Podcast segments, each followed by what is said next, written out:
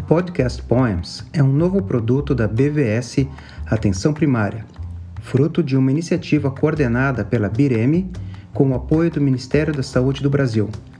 Nosso objetivo é aprimorar os conhecimentos dos profissionais que atuam na atenção primária em saúde de uma forma direta e rápida. Vamos apresentar semanalmente o resumo de um poema, na tradução livre, Evidências que Importam ao Paciente. Acesse a BVS APS em aps.bvs.br e confira este e outros produtos oferecidos para você.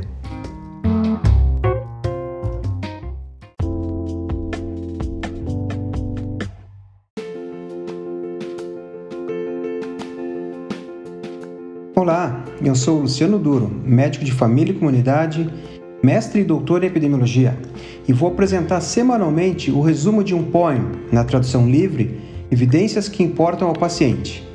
Acesse a BVS APS em aps.bvs.br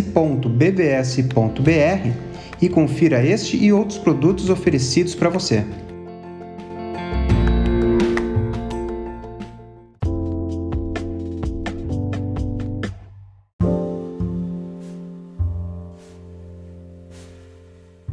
Neste episódio, vou apresentar mais uma revisão sistemática da Biblioteca Cochrane, agora falando sobre a eficácia do uso dos anti-inflamatórios não esteroidais no tratamento da dor lombar aguda.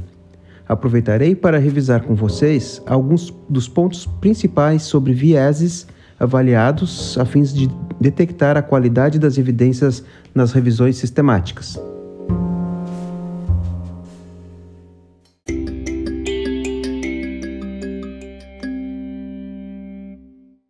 A dor lombar aguda é um problema de saúde comum, frequente.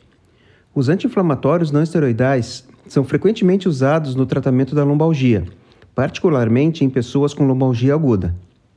Em 2008, uma revisão Cochrane foi publicada sobre a eficácia dos anti-inflamatórios não esteroides para dor lombar, aguda, crônica e ciática, identificando um efeito pequeno, mas significativo em seu favor, em comparação com placebo para redução da dor a curto prazo e melhora global em pacientes com dor lombar baixa aguda. Esta é uma atualização da revisão anterior com foco na lombalgia aguda. Confere aí. Este estudo, publicado na Cochrane Library em abril de 2020, foi uma revisão sistemática onde, após busca em base de dados, foram incluídos 32 ensaios clínicos randomizados com um total de 5.356 participantes entre 16 e 76 anos de idade. O segmento variou entre um dia e seis meses pós a intervenção. Apenas seis estudos foram considerados como apresentando baixo risco de viés. Dentre os vieses mais encontrados estão o viés de performance e de atrito. Como resultados, a evidência de moderada qualidade de que os anti-inflamatórios não esteroides são discretamente melhores que placebo a curto prazo, ou seja, menor ou igual a três semanas de duração na redução de dor, avaliado pela escala visual análoga, a EVA, que varia entre 0 a 100 pontos. E esses resultados foram com diferença média de menos 7,29 nessa escala de EVA, compreendida através de quatro ensaios clínicos randomizados e com um N de 815 participantes. Viu-se, através de uma evidência de alta qualidade, que os anti-inflamatórios não esteroides são discretamente superiores ao placebo em se tratando de melhora da incapacidade, através da escala do Roland Morris Disability Questionnaire, cuja pontuação varia entre 0 e 24 pontos. Neste ponto do estudo, a diferença média foi de menos 2,02 através de dois ensaios clínicos randomizados em um N de 471 participantes. Como a magnitude desses efeitos foi pequena, entende-se que sejam resultados clínicos insignificantes. Não houve diferença clara na redução da dor a curto prazo, através de evidências com baixa certeza, ao comparar inibidores seletivos da COX-2 com AINES não seletivos foram encontradas evidências de muito baixa qualidade de não haver diferença clara na proporção de pacientes com eventos adversos quando comparados anti-inflamatórios não esteroides versus placebo e inibidores seletivos da COX-2 versus anti-inflamatórios não esteroides não seletivos. Então, para pessoas com dor lombar, os AINES foram ligeiramente melhores na redução da dor e da incapacidade do que placebo a curto prazo. No entanto, a magnitude do efeito foi pequena e provavelmente sem, rele sem relevância clínica. Não houve diferença clara entre esses anti-inflamatórios não esteroides, inibidores seletivos da ciclooxigenase 2 e os AINES não seletivos, ou até para AINES versus paracetamol, na redução da dor a curto prazo. Em todos os casos, os eventos adversos potenciais, principalmente gastrointestinais, devem ser levados em consideração.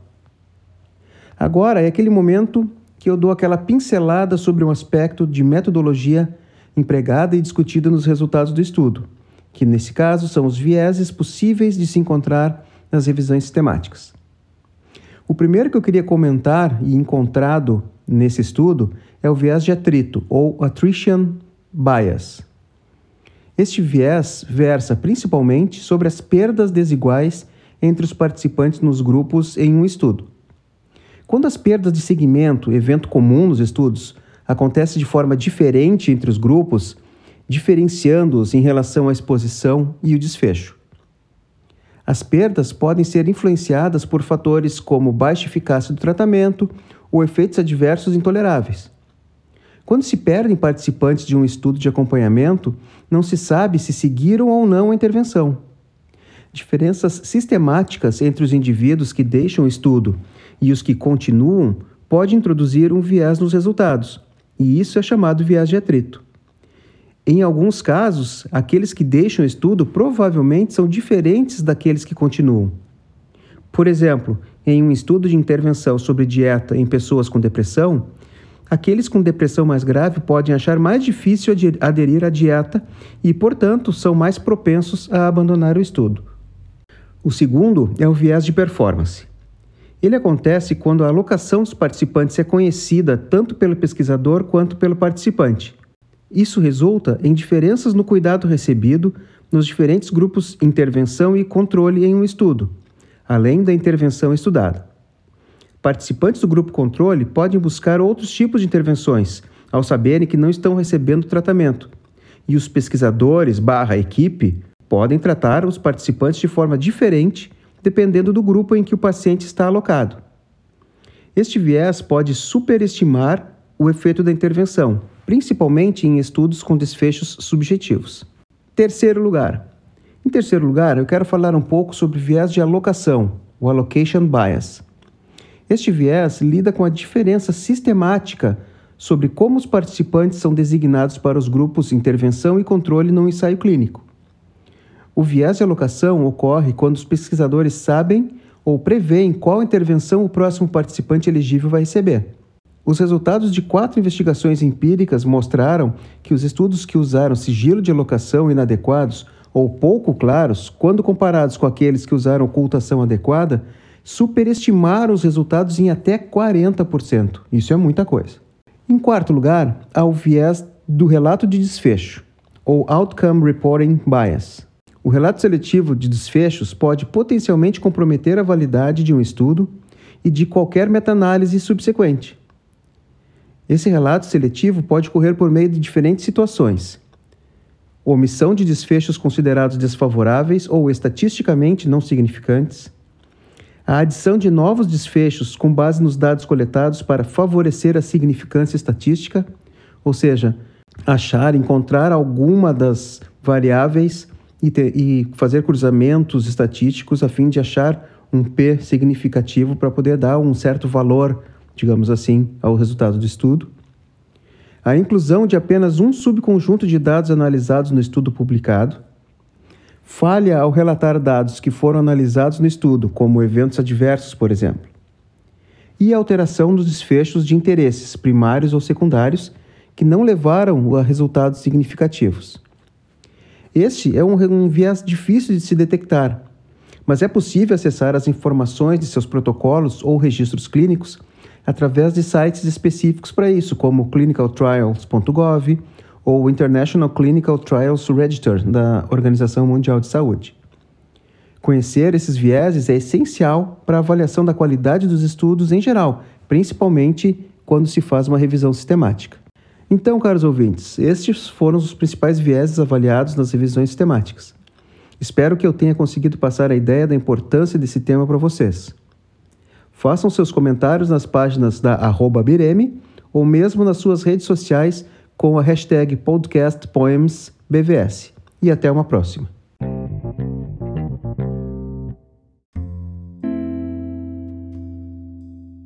Obrigado a você, ouvinte, por nos acompanhar até aqui.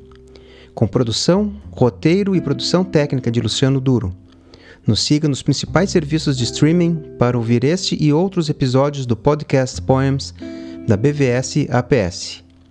Terminamos aqui um episódio do podcast Poems e esperamos você no próximo.